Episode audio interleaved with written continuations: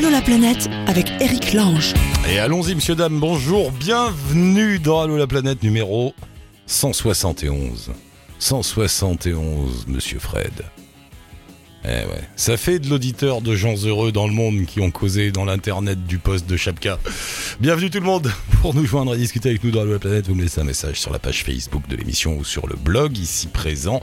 Aujourd'hui, si tout va bien, notre amie Noémie d'Immersion Terre Lointaine qui est allée en Islande. Sandrine. Sandrine, elle n'arrête pas. Elle est en Afrique du Sud, elle est passée par le- l'île Maurice, elle est arrivée d'Argentine. Elle est deux passages rapides en France avant de retraverser l'Atlantique, je ne sais pas pourquoi. À un moment, il faut s'arrêter, ma chère Sandrine, c'est pas possible. Et on y va. euh, Ah bah Astrid est en Chine. Allô la planète avec Chapka. Bonjour Astrid, bienvenue dans l'émission. Bonjour, merci. Oui, oh là, on t'entend pas très bien, donc parle bien doucement dans le téléphone et clairement. Tu es où? Je suis à Chengdu en Chine. Euh, C'est comment? Autour de toi là Euh, Décris juste. Là, je suis dans une auberge de jeunesse, donc c'est euh, posé. Euh, il faut, il faut rappeler votre voyage, ma chère Astrid. Toi et ton copain, comment il s'appelle déjà? J'ai oublié, excuse-moi. Euh, il s'appelle José. Voilà, toi et José, vous faites un voyage, euh, la route de la soie, mais à l'envers. Enfin, en retour, de, l'est vers l'ouest, Voilà. hein, c'est ça? C'est ça. Et, et on, vous êtes passé par la Thaïlande, vous êtes parti de Thaïlande. Oui, en fait, on est parti de Thaïlande parce que c'était l'un des vols les moins chers pour euh, arriver en Asie. Ah oui. Et puis, on a mis on a mis trois mois là à monter euh, tranquillement jusqu'à Chengdu. On est dans le Sichuan. Et puis, dès demain, on, attendra euh, Xi'an, qui marquera le début de, de la route de la soie. Et tout ça en stop. Voilà. Pioché au hasard du blog. Le Laos, c'est un pays de merveilles. Pourquoi? Euh, déjà parce que c'est magnifique et surtout parce que les gens qu'on a eu la chance de rencontrer sur place c'était juste euh, extraordinaire. On dit que le Laos est un peu à part en Asie du Sud-Est, qu'il est plus zen, Euh, zen que les autres? Je sais pas, pour moi ils étaient, ils avaient tous leur euh, spécificité. Le Laos, on a un peu galéré quand même en stop, mais euh, en fait à chaque fois qu'on a eu une journée un peu dure, ça s'est terminé en apothéose le soir et du coup c'était, ça valait vraiment le coup. Non, mais on dit que le, le Laos euh, est moins moins énervé que le Vietnam ou le Cambodge ou la Thaïlande qui s'industrialisent à fond, qui sont partis, et que le Laos lui reste un peu un peu à côté de tout ça. Ouais, après j'ai pas été dans la capitale, alors du coup c'était un peu dur de comparer, mais euh, c'est vrai que le Vietnam c'est très c'est très speed, il y a des motos partout, euh, ça bouge, ça va à toute vitesse. C'est vrai qu'à côté le Laos c'était vraiment vraiment pépère. Quoi. Vous êtes passé en Chine par la terre, par le Vietnam, c'est ça? C'est ça. Alors ça va te sembler bizarre, mais moi ça me semble dingue parce que je viens d'un vieux vieux monde. mais il y a encore, je sais pas, peut-être 15 ans, il était absolument impossible de faire ça. Peut-être 15-20 ans. Comment comment ça se passe? On passe la frontière facilement maintenant? Euh, oui, bah nous on avait fait notre demande de visa euh, à Chiang Mai en Thaïlande, donc on était euh, en règle. Le seul souci c'est qu'on est arrivé, il faisait nuit et qu'on arrivait à pied quoi du coup. Et ça a un peu posé question aux gardes frontières qui ont quand même un peu hésité. Mais euh, bah on était euh, on était en règle, donc on, voilà on est resté poli, courtois et patient et ils nous, ils nous ont laissé euh, rentrer sans, sans trop de problème. En se promenant sur le blog, on a vraiment l'impression qu'en Chine, vous avez été bien accueillis. Vous étiez surpris, enfin surpris, agréablement surpris. Ouais, et ben c'est c'est assez marrant parce que c'est c'est sûrement ridicule, mais on avait quelques quelques stéréotypes en tête euh, sur la Chine, qui est quand même un pays qui est, qui est impressionnant quoi, quand on n'y a jamais mis les pieds. Et on s'attendait à, tout sauf à recevoir euh, tout l'amour du monde euh, quotidiennement. Et on a été reçus comme comme rarement ça nous est arrivé et on est parti. Moi ça m'est arrivé de pleurer en quittant des gens tellement euh, tellement c'était trop, tellement c'était c'était c'était des belles rencontres. Ouais, ouais, non, c'est marrant ce que tu dis parce qu'effectivement, on a une espèce de cliché dans la tête où le, les rapports sont plus compliqués avec les Chinois, qu'on se comprend pas bien, que c'est difficile, qu'ils sont fermés. Et, euh, et toi, non, t'as ressenti tout à fait l'inverse. C'est bien. C'est ça, et en plus on se sent bête d'avoir euh, d'avoir des préjugés quoi. Et c'est vrai que c'est difficile de de pas en avoir parce qu'on a quand on connaît pas, on, on se fait automatiquement une idée. Hein, et euh, c'est pas que l'idée était négative, mais, mais en tout cas on s'attendait pas à recevoir autant de, de générosité et de, de soutien, de d'aide de la part des gens quoi. Et tous les jours, ils nous invitent à dormir, ils nous invitent à manger. On est obligé de dire non, mais stop, laissez-nous, laissez-nous payer un coup, laissez-nous. euh, nous aussi, on veut, voilà, on veut vous montrer qu'on est heureux de, de partager ce qu'on a. Et c'est- c'est- c'est vraiment difficile de payer un verre à un chinois. hein, c'est- Tu parles de la route des hommes euh, sur ton blog. C'est quoi C'est une expression ou il y a vraiment une route qui s'appelle comme ça Ouais. Non, non, c'est une expression justement en référence à, ouais, à cette, euh, cette gentillesse qui, qui nous a, qui nous a marqué. euh. on s'attendait à, prendre cet itinéraire pour, pour y voir des beaux paysages. En fait, ce qui nous a vraiment transporté, c'était les gens, quoi. Voilà, d'où l'expression route des hommes. Tu parles d'un truc aussi étonnant, c'est des villes vides en Chine que vous avez croisées. Ouais. Euh, des villes, des quartiers. Euh, euh, der- dernièrement, là, on a, eu l'occasion de, visiter un quartier comme ça. Ce qui était assez surprenant, c'est que parce qu'en fait, ils construisent, euh, ils prévoient, ils prévoient l'afflux des populations provenant des villes euh, très en avance. Donc, du coup, ils construisent des quartiers gigantesques en attendant que dans 1, 2, 10, 15 ans, ça, se, ça se remplisse. Des fois, ça fonctionne et des fois, ça reste vide à jamais. Et ce qui était assez étonnant euh, lors de notre dernière euh, expo, c'était que juste derrière le quartier qui était vide et qui était déjà du coup euh, abîmé, ils construisaient des immeubles, des immeubles, des immeubles. Et du coup, ça paraissait, il y avait peut-être un sens derrière, mais ça m'a échappé, ça nous paraissait totalement illogique quoi. J'ai eu un petit problème de micro. C'est- une histoire de malade ces trucs de les villes vides en Chine, rendez compte. Bon, vous allez où maintenant? Alors toujours en stop? Euh, toujours un stop, on part demain euh, à Xi'an, on va y passer quelques jours et puis on va rentrer tranquillement par l'ouest euh, en direction de Kashgar. Astrid, t'embrasses José, bonne route à vous. Euh, donnez des Ça marche, nouvelles de temps en temps salut. et puis on met un lien de toute façon avec Histoire de Tong, le blog de d'Astrid. C'est gentil, merci. À bientôt, bye, bonne route. À bientôt. Et on rentre en France pour euh, retrouver Noémie. Bonjour Noémie, bienvenue. Bonjour Eric. Et qu'est-ce que tu fais en France Noémie? Qu'est-ce qui s'est passé? Qui Oui, oui, je... c'est assez exceptionnel, effectivement. Euh, Noémie, merci de passer nous voir vite fait. Je voulais rappeler que ton livre Immersion en terre lointaine est en vente partout et qu'il faut le lire euh, parce que notre amie Noémie est spécialiste de l'immersion. Ça veut dire quoi l'immersion Voilà. d'ailleurs? Dans, Bah, ta- dans ta tête à toi Voilà, donc dans ma tête, c'est plutôt euh, vraiment voyager au cœur des, des communautés locales, notamment dans les villages, et euh, vivre avec eux, mais aussi comme eux, c'est-à-dire participer aux tâches quotidiennes, apprendre auprès d'eux leur culture, vraiment partager un moment authentique. Et longtemps. Ça veut dire qu'il faut du Et temps ça. oui, avec Eh un ouais. peu plus de temps, effectivement, parce que quand on est de passage, on n'a pas le temps de s'immerger, justement. Bah non, on peut pas. Donc, il faut, faut passer du temps avec les gens et pour mieux euh, aussi euh, appréhender la- leur culture. Et c'est notamment ce que j'ai pu faire en Amazonie, au, au Vanuatu aussi, dans certaines tribus euh, en Namibie. en Papouasie aussi, non? Euh, Papouasie, pas encore, mais c'est sur ma liste. Ah, c'est sur ta liste. Mais ouais, ouais, c'est un, ouais, c'est un de mes, un de mes objectifs. Tu cherches comme ça des. Comment tu cherches? Tu te dis où est-ce que c'est le plus paumé? Où est-ce que Ouais, c'est ça. C'est surtout les endroits où il y, a un- il y a le moins de touristes que j'ai pu constater que le, le cœur des gens était le plus pur et qu'il y avait moins cet, euh, cet intérêt derrière, euh, notamment vis-à-vis de l'intérêt pécuniaire, etc. Et c'est vrai que j'ai- trouvé beaucoup plus d'authenticité dans des peuples où, qui n'avaient pas encore euh, connu un, un tourisme de masse. Et, euh, et- j'ai beaucoup aussi de- d'exemples, enfin de, de souvenirs d'enfance où je sais par exemple que je, je m'étais beaucoup intéressée aux tribus des hommes fleurs. Donc ça c'est aussi sur ma liste. Les Mentawai par exemple C'est large où ça, de, les, les hommes fleurs de Sumatra. À Sumatra, euh, d'accord.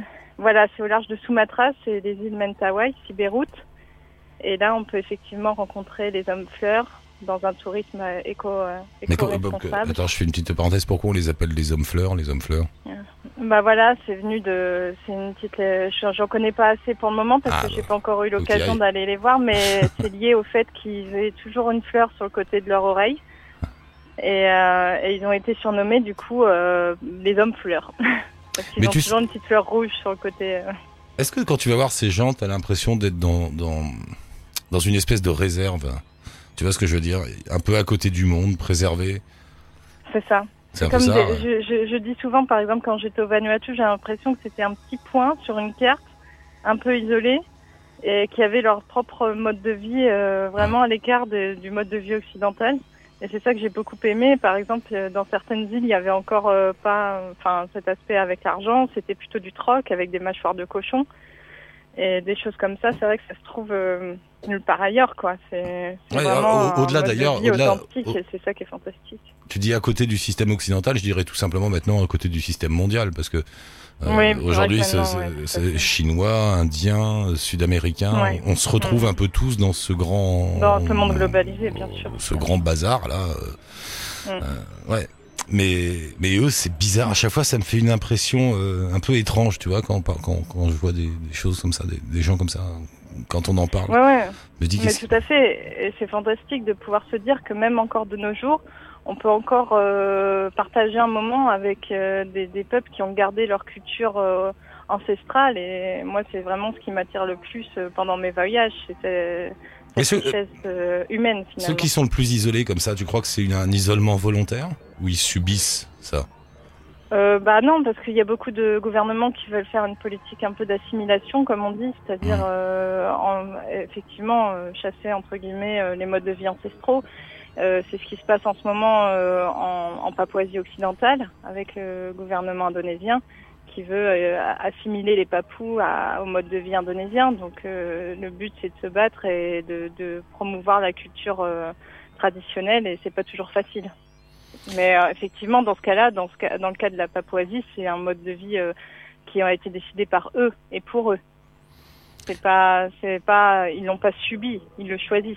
C'est quelque chose qui leur tient à cœur et qu'ils aimeraient euh, passer aussi à leurs futures générations, ce qui n'est pas toujours simple. Oui, ce que je veux dire, c'est qu'ils ont conscience du monde autour d'eux, mais ils n'ont pas envie de s'y rendre. Mm. Voilà, ils n'ont pas envie C'est de, ça. ils ont pas envie d'y aller. Bah, par exemple, en Amazonie, on a rencontré des vieux sages amazoniens dans certaines tribus et ils nous disaient qu'il était très malheureux, qu'il avait envie de mourir parce que ses, ses enfants, ses petits-enfants n'écoutaient plus ses histoires. Eh ouais. Alors que c'était euh, la, la tradition dans la Maloka, c'était c'est l'habitat traditionnel euh, des tribus amazoniennes, et, euh, et du coup c'était la tradition que les enfants, les petits enfants se retrouvaient autour du vieux sage pour écouter les histoires d'antan, quoi. Et, et là, il nous disait qu'il n'y avait plus ça, ça se perdait au fur et à mesure. C'est marrant ce que tu dis. T'as vu le, est-ce que malheureux. à propos de ce que tu dis là sur la forêt amazonienne, euh, est-ce que tu as vu le film euh, L'étreinte du serpent? Non, Eh ben, non, je te le conseille. C'est un film en noir Ouais. et blanc là qui est sorti il y a pas très longtemps et, et c'est marrant parce que c'est exactement ça l'histoire. C'est l'histoire d'un, c'est un blanc, euh, je crois que c'est un Allemand qui part. euh, alors ça se passe à la fin de la Première Guerre mondiale. Euh, il part chercher une plante genre ayahu- ayahuasca. Il tombe sur un vieux chaman ouais. qui refuse de lui donner le, de lui donner les connaissances parce que le vieux chaman dit, enfin il est pas vieux à ce moment-là. Le vieux chaman dit, euh, il faut que je donne à mes enfants, mes propres enfants les connaissances, mais pas à ce blanc. Et puis, Ouais. donc, il lui donne rien. Et 40 ans plus tard, c'est l'autre histoire du film. Il y a un autre type euh, qui vient d'Europe aussi, et qui va lui aussi rencontrer le même chaman qui est devenu tout vieux. Et du coup, bon, je te la fais courte, le chaman lui donne l'accès à la plante en lui disant je me suis trompé la dernière fois, c'était pas à Ouais. mes enfants que j'aurais dû le donner, c'était à vous les blancs, parce que comme ça je vous aurais influencé. Voilà.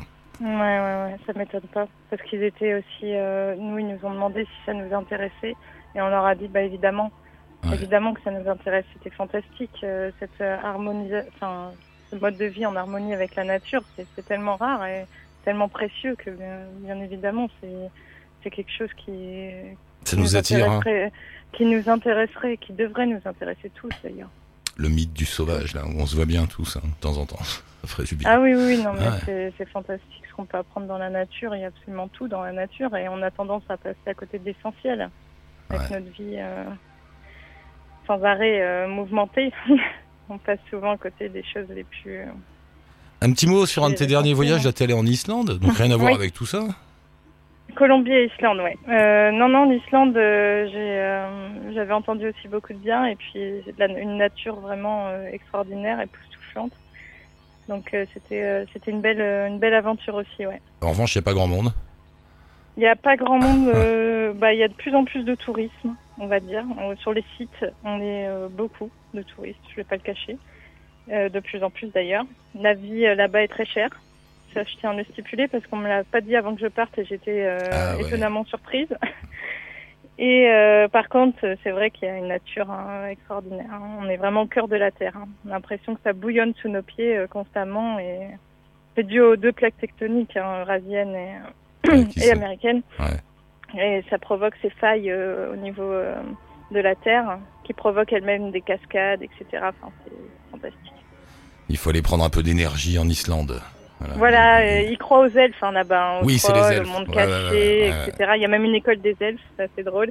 Et avant de construire une route, ils demandent à une personne spécialisée dans les elfes de voir s'il y a euh, un monde caché à cet endroit précisément avant de, de construire. Quoi. Et sinon, il faut un petit virage, tu crois? Des- Ouais, c'est possible, hein, c'est possible parce qu'ils y croient vraiment et c'est vraiment ancr- ancré dans leur culture. Ah, c'est marrant. c'est ça. possible qu'ils. Ah oui, oui, ils sont, ils sont vraiment à cheval là-dessus. Hein. C'est... Marrant parce que c'est très asiatique ça de demander l'autorisation aux ancêtres avant de monter, de faire une maison ou de, de faire quoi que ce soit. Là-bas, ouais, ouais, mais comme quoi, hein. Ah, comme ouais. quoi, ouais. et La Pachamama aussi, on a en Amérique du Sud. À chaque fois qu'ils Ouais, font un oui, nouveau vrai. projet, il y a le culte de la Pachamama, etc. Enfin, il y a beaucoup de cultures qui. euh, Ah bah il y a les comment ça euh, s'appelle en, en Polynésie aussi là où il faut demander aux esprits si on peut construire un hôtel sinon ils s'effondrent. On m'avait Ah raconté ouais, ça. ouais, ouais, Euh, ça les tikis, je, je crois que c'est les tikis ça Les s'appelle. tikis, ouais, Voilà, les les esprits polynésiens. Alors si tu déranges les esprits polynésiens, bah, tant pis pour toi quoi. Et oui, les Voilà, architectes dans le monde n'ont pas des vies faciles, monsieur, messieurs dames. Il faut s'adapter aux cultures. Bon Noémie, ravi d'avoir discuté un peu avec toi. Le prochain voyage? Eh ben, euh, bah, du coup, euh, c'est ça. Hein, ça, ça sera Ah oui, euh, probablement Sibéroute, les hommes fleurs. Je suis encore en pleine, en pleine recherche. en pleine réflexion. Voilà, c'est ça. tu nous tiens au courant en attendant. la- le marche. blog de Noémie, c'est immersionlointaine.com. Allez-y, Voilà, on découvrez peut ses commander aventures. aussi le livre sur le site. Et le voilà, livre est sur le site, voilà. immersionlointaine.com. Merci beaucoup Noémie, à bientôt. Bonne route. Bah, je t'en prie, Eric. Merci beaucoup. Et Sandrine est avec nous. Bonjour Sandrine. Salut. Bah, et toi aussi, qu'est-ce que tu fais en métropole, en France, Sandrine Euh, bah, j'ai laissé le bateau qu'on a convoyé là de Ushuaia à Maurice. On l'a laissé à Maurice et de là parce que c'est pas la période pour partir en bateau de là-bas. Du coup, euh, on a fait comme Monsieur tout le monde. On a pris l'avion euh, avec escale en France. Comme ça, ça nous laisse le temps de faire un petit coucou à la famille et puis on repart pour les Antilles. là. Faut vous arrêter un moment. Ça y est, la Terre est ronde, c'est bon, on a compris. bah non, mais justement, elle est ronde, mais j'ai pas encore vu tous les coins. hein. Petit rappel de la situation, t'avais eu en Argentine, tu partais, donc tu as passé le Cap Horn sur ton bateau, enfin sur un bateau euh, de convoyage, t'as passé le Cap Horn. Ouais. Après on t'a retrouvé en, Amérique, en Afrique du Sud, de l'autre côté, Voilà, c'est ça, où j'allais passer le cap de Bonne-Espérance. et tu as donc passé le Cap de Bonne-Espérance? Je l'ai donc passé. Est-ce tu te rends compte que maintenant dans les dîners, tu peux dire que t'as passé et le Cap Hope et le Cap Horn? Ouais, les deux caps. Il m'en manque plus qu'un, là, le cap de Lewin qui est en Australie, mais c'est pas Ouais, pour tout ouais, de suite. hein. On le connaît moins celui-là, ça, les gens ils vont demander où c'est, tandis que quand tu dis que t'as fait le Cap Horn, là tout de suite tu marques des points, mais... Vrai. Ouais. Euh, ensuite, t'es remonté donc d'Afrique du Sud et tu devais, là c'est là où on t'a abandonné, on n'a plus eu de nouvelles, tu devais aller à Maurice, donc vous êtes allé à Maurice, à l'île Maurice. Voilà, on est resté. euh, du coup, on s'est fait super bien accueillir par la famille du propriétaire du bateau. Et on a passé euh, un peu plus de trois semaines sur place à se balader. Parce que bon, l'île, euh, avec euh, les plages de sable blanc, la mer bleue, tout ça, tout ça, ça donnait envie d'y rester un petit peu. Ah bah oui, tant qu'à faire. Et euh, là, ça fait quelques jours qu'on est arrivé en France. C'était bien, c'est bien Maurice, ouais, parce qu'on connaît pas bien en fait, finalement cette île.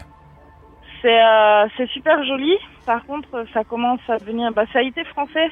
Après, ça a été donné aux Anglais. C'est Napoléon qui a donné ça aux Anglais. Et euh, là, c'est depuis une centaine d'années indépendant.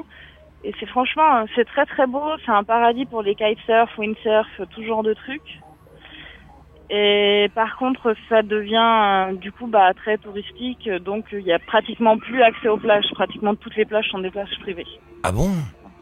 Ouais, Ah mince. ils ont quelques endroits avec des plages publiques et le reste c'est tout privé et fermé. Ah oui, donc euh, du coup, soit faut aller à l'hôtel, soit tu payes ton, ton droit d'entrée pour la plage. Voilà, c'est à peu Ah, près ça. Et Ou sinon, tu te fais ami avec les locaux et tu te fais loger sur une plage. voilà, meilleure solution. Ouais. Euh, et donc là, euh, de passage en France, mais pourquoi Et tu repars en Martinique? Mais qu'est-ce que tu vas faire là-bas? Ouais, bah je vais euh, récupérer le voilier euh, de Laurent. C'est le copain avec qui j'ai fait le convoyage là. Ouais. Et avec son voilier, on va donc là on va le préparer et puis on va direction Pacifique parce que on va passer Panama et on a rendez-vous en mars aux Marquises pour Oh, des clients. t'as- rendez-vous avec qui si c'est pas indiscret Parce que c'est quand même rare de pouvoir dire je vais, je vais passer Panama parce que j'ai un rendez-vous en, aux Marquises. C'est des, clients euh, de Laurent. Pour convoyer un autre bateau? Pour, euh, non, pour qu'ils fassent une croisière à bord du bateau. Ah oui, d'accord. T'as changé de vie complètement, toi. Alors, euh, c'est devenu ton métier de rien faire sur un bateau, alors. à peu près, bah, enfin, on va voir comment ça se passe, hein. Mais non, mais parce- t'as encore des sous là dans la cagnotte? Il y en a. Ouais, Y en a, y en a. Ça devient dur, ça devient dur. Non, non, ça va. J'ai j'ai bossé euh, l'été. C'était quand? L'été dernier. J'ai bossé trois mois. Et euh, bon, je bossais nuit et jour hein, pour remplir la cagnotte. Mais du coup, c'est bon là. Je suis encore euh, tranquille pour un moment. Je, je- j'essaie d'imaginer comment les auditeurs qui nous écoutent et qui vivent la vie dans l'autre sens, c'est-à-dire qu'ils travaillent tout le temps et ils peuvent s'arrêter pendant cinq semaines. Toi, tu viens de nous dire, j'ai bossé, et puis alors j'ai beaucoup aimé, c'était, c'était quand déjà j'ai travaillé C'était en l'été dernier, et depuis tu vis sur la cagnotte, c'est bien. hein. Et pourtant, tu fais pas un, un métier qui rapporte des milliers et des cents. Non, enfin, je suis infirmière, euh, mais parce que je bosse dans les dom-toms. Du coup, j'ai 40% de salaire en plus. Donc déjà, ça aide. Ah ouais, c'est bien. Les CDD, euh, du coup, bah, il y a toutes les primes de fin de contrat, euh, ça va avec. Et puis là, j'ai assez d'expérience euh, dans mon boulot, donc je peux être infirmière libérale aussi. Et du coup, là, ça aide aussi. D'où cette liberté totale. Et si tu veux rebosser, tu retrouveras toujours un boulot en Martinique, en Guadeloupe ou quelque part là-bas. Voilà, c'est ça. On a toujours besoin d'infirmières. Ça, c'est le. Voilà. Ouais. Les gens euh, n'arrêteront jamais d'être malades. C'est un peu le côté positif de ce boulot. Il y a ça et boulanger au choix. Voilà. Tu peux... Les deux trucs qui marchent partout, c'est ça et boulanger. Euh, Et t'as pas. euh, Tu ressens pas le besoin de te poser, là Non? Non, non. Non. Bah euh, là, je vais avoir une maison, hein, un bateau. Donc avant, c'était la tente, ma maison. Là, ça va être le bateau, ma maison. Ouais. Et puis, bah, j'emmène ma maison partout. où je- Voilà. Elle est tranquille, Sandrine. C'est bien. Tu te sens euh, toi-même euh, un peu en dehors, du... en dehors du monde, non? En dehors de notre vie à nous? Toi, les, Oui. les élections, tout ça, la crise économique, euh, le, down, Euh, le Dow Jones, ça, ça te parle pas, tout ça le- les, les départs en vacances Non, ça, j'ai pas de soucis. C'est plutôt les, les. Attends, on va penser. Alors, quand c'est qu'on revient en métropole, si ça le fait ou pas, mais euh, ou c'est les départs au travail, quoi. Vu que je bosse à peu près euh, la par- période de vacances que vous avez vous en général. Non mais je vais pas te plaindre, elle bosse que trois mois par an. Non, t'y arriveras pas. Tu me verses, tu me feras pas verser une petite larme, c'est bon. ça. Non mais je- tu suis, tu suis l'actualité ou pas mondiale quand on est comme ça un peu en dehors de Pas du trop. monde? Franchement, euh, Ouais. j'ai Ouais. j'ai des news par-ci par-là de temps en temps parce que c'est les gens que je rencontre qui me disent ah est-ce que t'as vu? Il y a eu ça il y a eu ça Euh, là c'est des gens à Maurice qui m'ont dit mais tu sais qu'il y a les élections dans ton pays. Ah ok. Si, ça fait, ça, fait du bien, non? Finalement, ouais. Finalement c'est ouais pas. ouais bah c'est t'es plus influencé par la télé t'as pas des mauvaises nouvelles tout le temps toute la journée parce qu'ils ils balancent que des mauvaises nouvelles pour faire de l'audimat maintenant donc euh, Bah oui, il y a que ça qui marche, hein, on est au courant. ouais. Ah là là, c'est bien de vivre un peu en dehors des choses comme ça. Et ouais Bon, bon bah, Bah toi- là, euh, c'est plutôt la vie euh, au quotidien. euh, bah, qu'est-ce que je vais, euh, qu'est-ce que je vais manger à midi euh, On sera où demain euh, puis Voilà quoi. Ouais, je Après plus loin, le week-end prochain, c'est déjà loin. Je vois, je vois, et c'est bien. Sandrine, t'arrête pas, tiens-nous au courant. Sandperiple.com, c'est le blog de Sandrine, et euh, allez-y, allez fa- faire un petit tour. On se retrouve bientôt, Sandrine. Bonne traversée de... Bah, euh, bonne Martinique, et puis on se tient au courant là-bas. Ouais, ça marche. Ok, ça roule. Merci Sandrine, à bientôt, bonne route. Ouais.